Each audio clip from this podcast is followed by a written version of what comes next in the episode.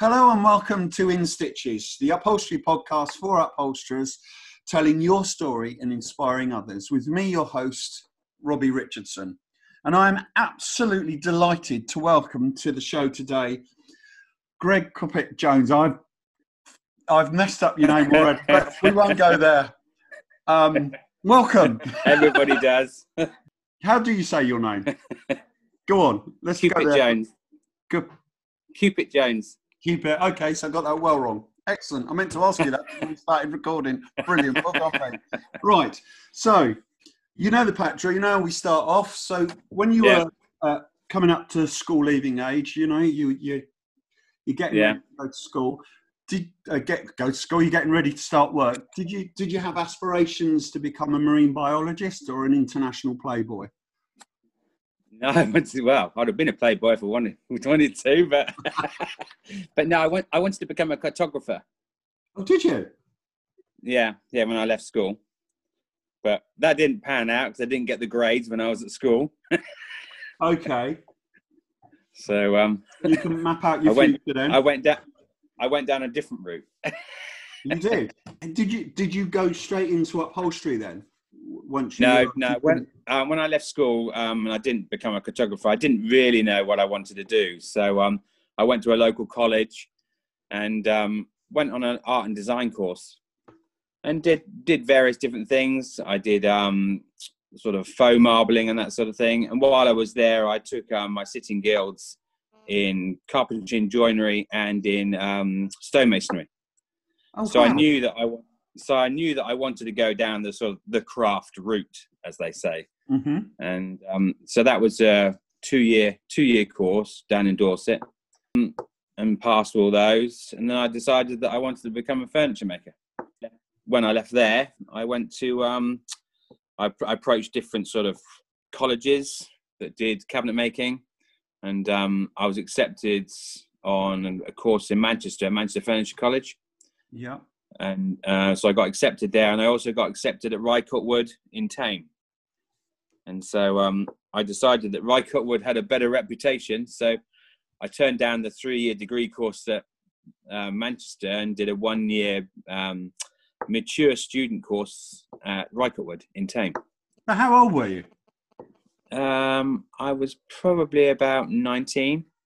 Oh, okay. I left school. I, I left school at 16. Yeah. I left school at 16. Um, I went to boarding school when I was eight. Right. and and so I was at boarding school until I was from eight to sixteen. So uh, my parents lived in the Middle East, so I came home to school, and then um, was one of those expat children that used to fly out to the Middle East every holidays. That must have been a, an interesting life. Yeah, loved it. Absolutely loved it. Yeah. Yeah. Fascin- Fascinating. And so, talk us through your first job. Tell us about your first job. You actually earning money? Um, my first job was part time working out in the Middle East, and um, I worked on a diving support ship, sort of helping the divers. So I lived on I lived on board because my father worked for an oil company. Um, he knew a lot of people. So um, when I left school, um, really my first it was a holiday job more than anything else. But I did that for a couple of summers, and so I lived on board with the English divers, and um, we dived and we bagged pipelines. So so we put diving stuff on and and sort of bar- and sort of sandbagged the pipelines from the oil fields. So um, it was not very deep, only about five meters deep, but it was good fun. Yeah. Wow. So, but my first my first upholstery job was um, really when I left I left college in High Wycombe. So, um, but what, what what- probably the best thing to do is go back to I did Rycotewood. Um, I did a Yeah. year's course there. Really, I got involved with upholstery from Rycotewood, and that's where where my upholstery started. I know we're jumping into another another question, really. No, Um, that's fine. That's but yeah, I, I, perfectly fine. I did an evening course. I did an evening course with a guy called John Hopkins, who was Yeah. one of the upholstery tutors at Bucks College when it was Bucks College, and I did a modern headboard, and I got hooked. And when my course finished, I applied to go to um, Buckinghamshire College of Higher Education and went on their fine craft course, which was a three-year diploma course. And really, I suppose I went there to do upholstery. So I went against the grain of everybody else. Um, they were all sort of doing fine cabinet work in there, Yeah. and they're teams together and and upholstering them. Cool. and so, and so I took my I took my City & Guilds whilst I was doing that course. So that was a three year course, Yeah. And so I, I designed and made. Um, well, I suppose my first piece of upholstered furniture was a small button nursing chair that my father my father owned. It was modern, and I ripped it all out. And I was lucky enough that my upholstery tutor there then was David James. Brilliant. So um, he looked after me really for the three years, and I, I really learned most of my upholstery from David James Wow. whilst whilst I was there. That's that's not none too shabby a tutor to have. No, no, not at all. so, So um, yeah, go on. so I guess he was your like mentor and so on. Is he some? Because I I mean, I look at you as like, you, you know, you're total high end upholstery, and and it, it's hard to imagine that you'd have a tutor, but a, a mentor. But but is he someone you would kick around ideas with if you're stuck? Or Yeah, yeah, he would. And but I suppose my real mentor would be when I left. Well, when I was in my final year at college, I went and worked for Angela Bergen over in Thame. right? Yeah. and and so I worked for her for the summer, and then really she became she's my mentor. So when I do work and that sort of thing, even now, I will go back and say, you know, is this good enough for Angela? You know, so I still I Mm. still think that even thirty years after you know I stopped working for her, I still think that. But so I suppose for me, I would say Angela's probably my one that I would. She was my mentor right at the beginning of Yeah. my career, really. Yeah. So, what was your your first job as an upholsterer? What your first paid job as an upholsterer? As in, uh, Uh, my first paid job was um, I met my wife at, at college, and um, and then we moved up to Edinburgh. Um, I got a job with a company called James Erskine's in in Edinburgh, and um, I was on the bench there. You know, there was I was what was I? About probably about twenty four, something like that. I think I was, and I was on the bench, and we were paid by we were paid piecework. oh, so- blimey. you would have the estimator go out and then they would get the job and then there'd be a young lad who would rip it out you would have the cutter the sewing machinist and then you yeah, so something like a Parker Knoll wing chair they would normally allow 14 hours to do it yeah, and so everybody was allocated time but if people went over the time then the upholsterer at the end was paid what was left jeez. so so it was a That small room cruel. yeah and I, I was there for a year Yeah. doing that. And I was with the old, I was with old boys. You know, there was one guy there. I suppose he was in his seventies. He would send a young lad out at lunchtime to the off license, bottle of whiskey, and he would drink that by the end of the day. Bloody hell! Wow. So, um, so that was my first. That was my first paid, first paid upholstery job. And then I, and then we decided it was too far away because my parents live in Dorset. So we decided to move back down, So, down here. what took you to Edinburgh in the first place? really the job the job. I got a job up there and um, we just decided that we would that we'd move up there. Um, we just wanted somewhere different. I didn't have any ties to anywhere you know because Yeah. being brought up in the middle east i didn't really have a hometown as such. Yeah, you know my parents had a house in dorset but they were only there one month a year so not like a lot of people where they say well that's your that's your hometown you know you're going to settle around there and that sort of thing. I didn't really have that so Yeah. it didn't matter where i went yeah. No, I, I get that totally. I sort of identify with that quite well. Even though I do have a hometown, I got out there soon enough. But um, yeah something I kind of find really interesting about talking to guys like yourself, it- you know, we I, I guess there's a lot of people that look at the work that you do, uh, yeah and aspire to your your skill levels. How do you feel about what you do? do are you aware of, of it, or, or do you look at it and think, "Christ, that's not good enough"? Are you like all of us, in other words, or are you special? Yes, yeah, uh, yeah. I always, I always question what I do. yeah, You know, I always think, oh, you know, that's that's not good enough for, for me and that sort of thing. But I probably take a lot longer to do things than than other people. I like to sort of make sure that everything's as good as I can get it. So, you know, some jobs aren't as profitable as as other jobs. Yeah. But you know, I have a standard of work that that I have, yeah. and I try I keep it up as much as I can. You know, it's it is a you know you've got to keep your standards up. You know, you want you want to be different than everybody else down the road. Yeah, absolutely. I And and, mean. and and what what about um, the the aspects of upholstery? What are the things that you enjoy most, or or or, or isn't there? Yeah, I enjoy doing all the stitching. You know, all the underwork. You know, Yeah. I couldn't. I can't be bothered half the time. You know, I'm not a let's put the top cover on. I'm quite happy just to do the stitching. You know, I could just do stitching and stuffing all day long. Yeah, You know, Yeah. I'm not worried about you know top fabrics at all. I'm one of the you know this this sort of um was it deconstructed look. I'd, I'd love that. You know, just just leave it all Yeah. as you can see it. yeah. Well, that's what I was going to ask you because because I, I mean, it, does it upset you sometimes just covering up all of your work? Yeah, it does. Yes. I yeah. Yeah. Hence hence why I like taking pictures of what I do underneath.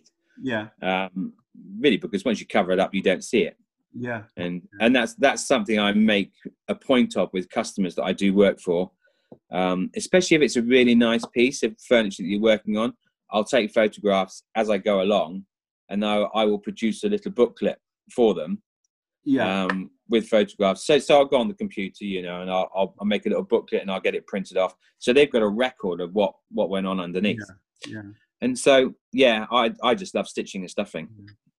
Okay, So go, going back a bit because I jumped a bit there. Yeah, yeah. That's, that's allowed. I'm in charge. Um, when you, you left Edinburgh, what what happened next after that? Where did you go after Edinburgh? What what was the? Um, I came down. I came down to Oxfordshire. Yeah. Um, Before I moved to Edinburgh, I applied for a job in Wallingford, which is just down the road from the school here. Yeah. And um, I wrote to her and said, "I never heard from you. Is there still a job going?" And uh, she said yes. So um, we moved back down, and I worked. I worked for her probably for about four years, and I was on probably about three pounds, three hundred and fifty pound a month wage yeah. and I was and I and I after about a year there I then started doing estimating for her going out and doing estimating. And towards the end we just sort of fell out really. You know I didn't like the way things were going. She would always she would offer cli- um, clients velvet you know would you like it dark nap or light nap? So I would just go along to her and say well do you want it the right way or the wrong way?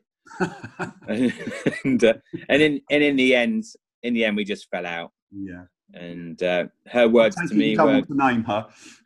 yeah, no, but no, sadly she's no longer here. But No, yeah. but um, but you know, her words to me were, well, perhaps you better move away. Yeah. Yeah. So And, um, was that I- the impetus for you to set up your own business? Yeah, it was. I didn't have children then, and as my father said to me, you know, if you don't do it now before you have children, you never will. Yeah. So um, I set up cottage upholstery. Um, what 20, 27 years ago? That, if So- you don't mind me asking, how old were you when you set it up? I was probably in my late twenties. And how long did you set it up. bench prior to that? Prior to that, probably about two to three years Okay. on the bench. Yeah. Yeah. But no, probably a bit longer actually, because if year in year in Edinburgh and then about no, about five years, I would say. Private- Yeah. Okay. Okay. Yeah, about five years on the bench before, And- And which I when, think's a good, which I think's a good grounding, you know, for people who before they go it alone yeah. make the yeah, make the mistakes on somebody else's time and not yours. Love it. Um, so when you, you set up your business, um, Yeah. what, how did you get your clients? What was your, what was your sort of, Um, my, well, what I did first was I worked out sort of a price list. You know, this is how much it's going to cost to do, um, and then I went knocking on doors Uh, in those days because it was probably the mid mid nineties, I suppose. And in those days, you know, dealers were really affluent then. You know, and the American dealers would come over and buy stuff yeah, and and so I went knocking on doors, said, "Well, this is how much I charge. You know, give me a go." yeah, So um, I had a I had I had a price list. In theory, I had they thought it was a trade price list, but it was a price list for everybody. So um, and th- and they worked off that. And of course, a lot of antique dealers have quite a few different upholsterers working for them. And I was just lucky enough that one came along and said, you know, we're doing a fair, we're a bit pushed. Can you do this chair for us?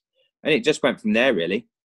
And then, of course, they were pleased with the work. And then, of course, they then told other other dealers and that sort of thing yeah. and that's how it went. So, so you completely Um, grew by word of mouth and your your your skill. Yeah, level. yeah, word of mouth. And and in and in the first the first year of business, um, I didn't take anything out of the business. I worked for um, TNT during the night, and then went to work. So so I did from eight till four in my workshop. Went home, had some tea, and then I did from six till two in the morning, unloading the TNT lorries. Wow! And I did that, and I did that for a year. God, I remember doing something very similar myself and put myself in hospital from it. So it wasn't a good Yeah. plan for me. Yeah. yeah. I, Well, I just I just thought I was working you know- in a bike shop during the day, and Yeah. then, and then, like, as in bicycles, and then um, doing working for an upholsterers in the evening till sort of one, two o'clock in the morning, and I did that for Yeah. about two months and put myself in hospital. So Oh, I. Wouldn't recommend it to people, but No. it just it just meant I had a steady income coming in. Yeah, needs must, isn't it? You know. Well, that's it. Yeah. You know, and, and I was only unloading the artic lorries, so Yeah, you, You still know. got to stay up till two o'clock in the morning doing it. and Yeah, that's work. So, yeah. um, so yeah, so that's how really it started. And then I just got I got too busy in the workshop, so then I yeah, I knocked that on the head and just carried on in the workshop. yeah, and and sort of what what um in terms of the the, the business and keeping a business flow, Yeah. Is that just grown by word of mouth, or do you do anything else like marketing or or anything? It, no, it's it is mainly word of mouth. Yeah, Um, I used to have a little advert in a in a little tiny magazine. yeah, um, but I stopped that, and I don't really, I don't do any other advertising. I do shows and that sort of thing, yeah, yeah, but but the business grew really from word of mouth. yeah, and and presumably, sort of as soon as you've done work for people, the, the word got out about your your skill level anyway. uh, One would imagine. Yes, yeah, yeah, because because I was using even then I was I was using top quality materials. Yeah. So um so you know people were understanding that you know they were getting the best job that they could from me. And you've got such a deep understanding of the trade anyway, which is, is it always creates trust. Yes, anyone. yeah, yeah. I think I think if you're honest with customers and that sort of thing, then it Yeah. you know it resonates out from Yeah. from that. yeah, yeah. So, what's this might be a difficult question to ask, and I'm I'm quite aware of it. Go on then. What's what's the, the the proudest thing? What's what's the thing that's made you proudest in, in the work that you've done? Maybe in the last year, or maybe ever. Um, probably the proudest, but the proudest piece of furniture I've ever done was when I took my MA um, at Bucks New Uni. I did a pair of chairs for the Royal Collection, and I'm I'm proud of those, and they're on display at Holyrood Palace in, in Edinburgh. So Oh, they're probably my most yeah, most proudest piece that I've ever done. yeah, yeah. But if you were starting again today, is there anything Yeah. you would do differently, given the technology and, the way life is different today? Uh, How would you approach getting into the trade today? I would still work. I would still try and get your foot through the door with somebody else first. Yeah, um, that'd be my first thing to say to anybody is that you know if you can gain knowledge from somebody somebody else especially if you're if you're learning you know the trade you know like our students here for instance that um you know just really getting into getting into a workshop gaining experience from them before before jumping in and, starting your own business up yeah, because you'll you'll gain so much more. There's nothing wrong with doing bits on the side as well, you know, small jobs at home, but don't run before you can walk. yeah, yeah, yeah. That's that's that's the main thing because you know I saw that when I took over um, because I was um, the part-time tutor at, at Bucks New Uni looking after um, conservation and restoration students. You'll be surprised how many people thought, "Oh yeah, I thought, well, I've done a three-year degree course. I can go off and Yeah. and start up your own your own business." And you and quite a lot of people didn't, you know, and there aren't that many students who are still probably doing restoration who did three-year degree courses. Yeah, yeah, yeah. So, I- only sort of direct question that relates to that is, is what what has changed uh, behind the bench in the time that you've been in the trade? What what what are the noticeable changes? I would say a noticeable change is um, it's mainly women, Yeah. ladies who are coming into the trade, not not men. You know, when I first started, I would say ninety percent of the upholsterers were men. Yeah. with it. And yeah. I've and in the in the 26 years I've been here, I've employed one man, and the rest have been women, yeah. and they're the best. I'm yeah. sorry to say, but you know, Don't be. Don't- I think it's true. I don't. I, there's a I get I get on with women better. Yeah, yeah, yeah. I, I can relate to that as well. But it, it's just I I because I, I have predominantly employed women myself, and recently I, I've got Arta, who you obviously you know, and I've employed Lee, and they are phenomenal upholsterers, both of those. yeah, yeah, It's it's it's it's, a, it's bucked the trend for me because it's been predominantly women that I've employed, but yeah, those yeah, yeah. come in and, and sort of really changed sort of the business in in in a in a regard. So yeah. For me, for me, employing people, it's um, they have to have a passion yeah, for what for what for what they do, and it's not a nine to five, nine to five job either. That's the other thing. Um, you know, if they're doing something, really, they've got to have a passion that they can't just walk away at five o'clock when they're halfway through something. yeah, you know and that's the way it's always been and i've been lucky enough you know to have some good good people come and work for me you know who've moved on. And i don't mind being a stepping stone. You Yeah. know, that's the other thing. Yeah, i don't mind because that was one thing that really got me when i first sort of started was they would turn around and say well what experience have you had well if nobody's going to give you experience then Yeah. you're never going to get it yeah, absolutely. And it's it's. I mean, that kind of relates to the, the next question. What frustrates you about the trade? I'll give you mine first because I think it's the that that whole aspect of um, the fact that there are people who who seem to think that if they employ somebody, they're their life's property and that they can't go and work somewhere else. And that's not Yeah. how I learned. So why should it be the way someone else learns? You know. Um, Yeah. I've about this before, but it, it's it's it's true. So, what frustrates you about the trade, Greg? oh god.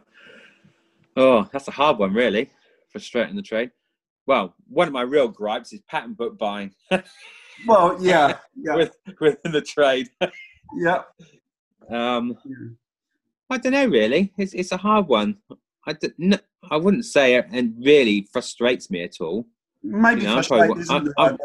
Yeah. I'm probably one of the most easygoing regarding trade wise. You know, training I think is is becoming is a lot better than it was years ago.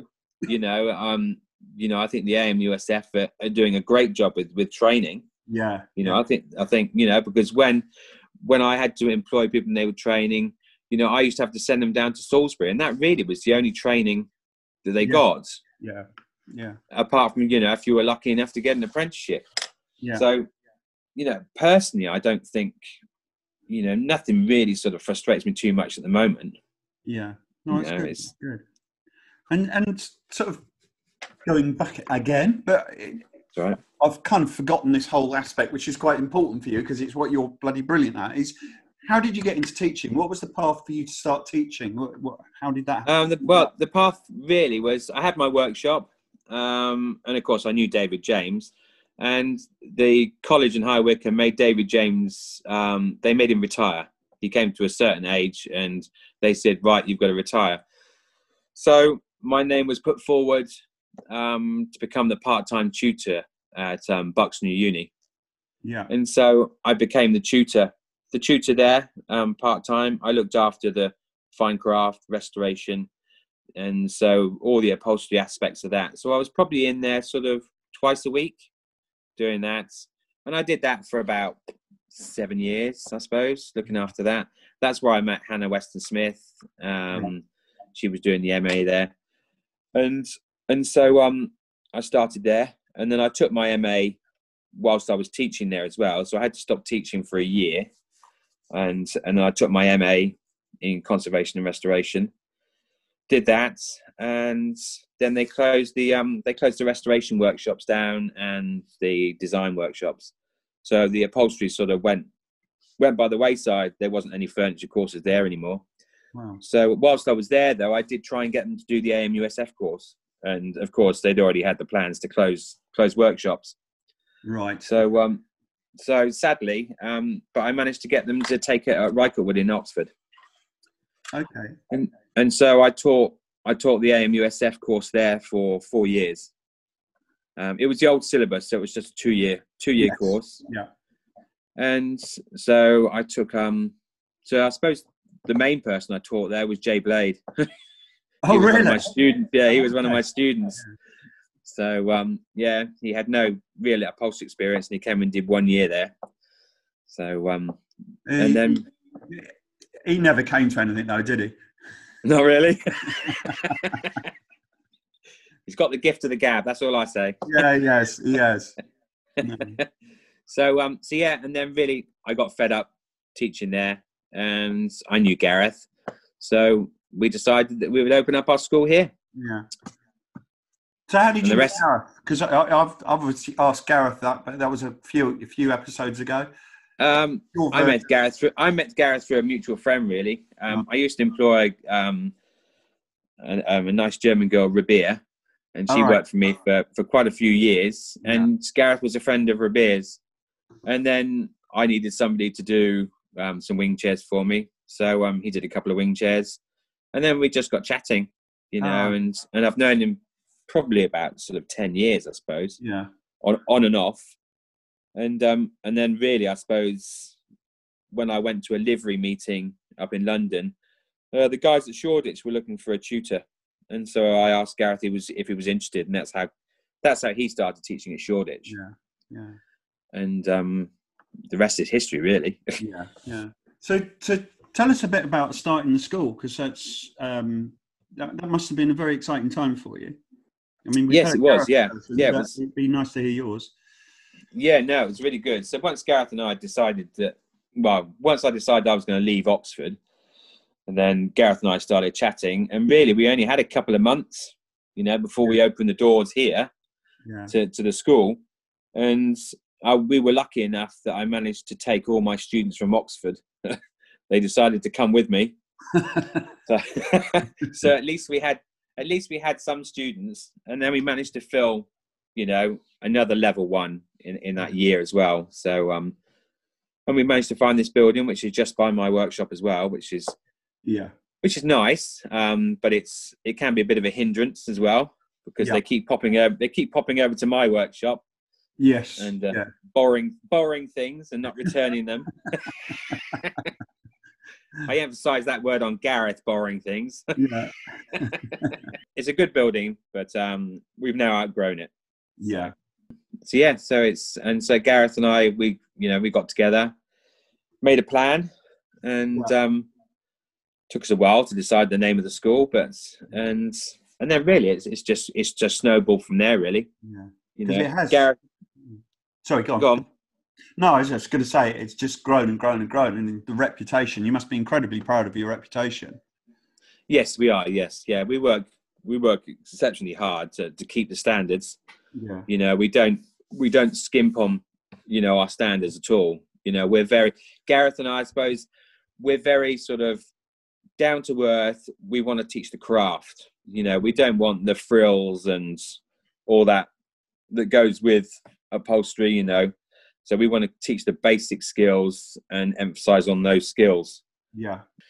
we don't do mood boards and that sort of thing you know. It's it's it's the handcrafting skills and getting those To Which stand I think- in good stead, isn't it? yeah I which, I mean, are, which are really important Yeah. But, but also, as I mean, I've had this conversation already with Gareth, but but it's I I think it's lovely the fact that you invite people like me to to continue their education. You know, people that have been in the trade for a while that that want and recognise that Yes, they yeah. to learn. I, I, it's such a great thing that you're doing. yeah, Um, the career development, the career development courses, you know, that just people for coming in honing their skills if they want to, yeah, and running sort of weekends or week courses, you know, getting different tutors in, like Bruno from the States and that sort of thing, getting Bruno over.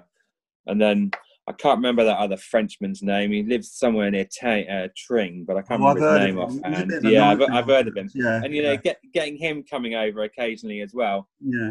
Um, Yeah. Oh, what's his name? Oh, I think his name's Amond, I think, something Yeah, like that. So he's, he, he's um you know he's one of the musketeers, isn't he? Yeah, that's it. Yeah, that's yeah. it. But, yeah. So, how do you relax outside of upholstery, or isn't there such a thing? I don't. My world is upholstery. You ask my wife. You know, the days that I'm, I don't have to take my daughter to work. I'm in at six, and I go home seven, seven thirty, sometimes later. Really? You know, yeah. yeah. My world, my world really is upholstery. You know, I love what I do. I can't settle unless I'm doing that. That's I, that's so lovely. and, and so one of the things I I feel like I'm in danger of repeating myself, but but one of the things I've, I always notice about you is is the well people on your level because there's a few of you, but but that the preciseness and, and the accuracy of your, your tacking and your stitching is that something that has just come as a natural flow to you or is it something that you've learned no, you, I'd say I've, le- I've say, I'd, I'd say I've learned it more yeah. than anything else. Yeah. You know, it's it's practice. You know, and I suppose it's not a, it's not something that does come naturally to me. I do have to concentrate. You know, to getting it really precise as well. But are you, you know, not yourself? Are you quite OCDC? Um, yes, I am. I suppose I am really. Yeah. You know, it's um, but I don't do a lot of things like, you know, I don't skewer. I just go straight in with attack.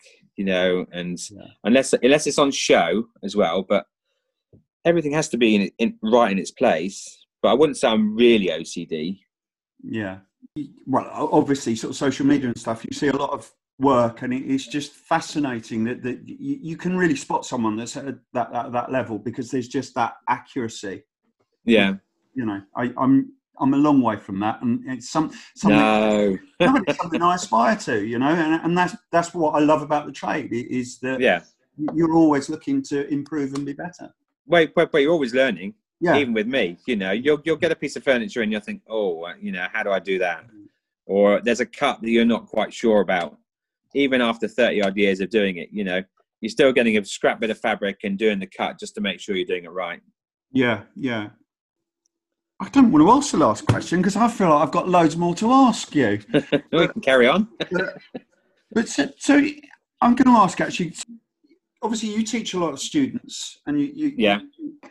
When they they finish their third year with you, or or, or yes. the diploma, is there any um, advice that you give them in terms of what they should attempt to do and, and how to do it? Or, or, or is there something that you would like to suggest to them?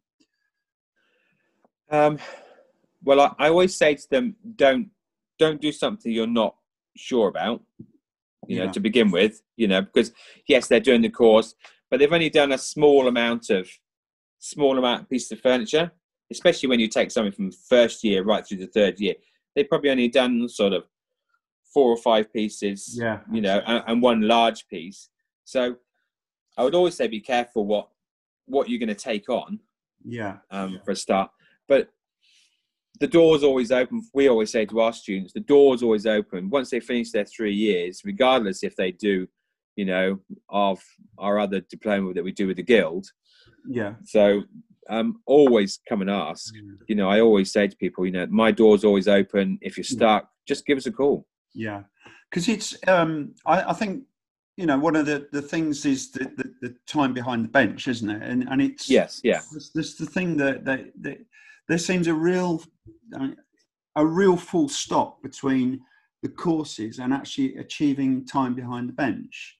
I mean, I've yeah. spoken to you guys about about this before, but I just I wish there was a way that we could fix that so that there were, even if it's only a month of people having time behind the bench uh, when they finished. Do you know what I mean? I, yeah, yeah, yeah. I would, I, I would love, I would love to sort of, you know, I know that the guild is is bringing out this journeyman, which is is to help people who are newly qualified, you know, and that want to join join our guild, and they're not, and so that they'd be sort of mentored by a guild member who be, who's been in the business for for a while.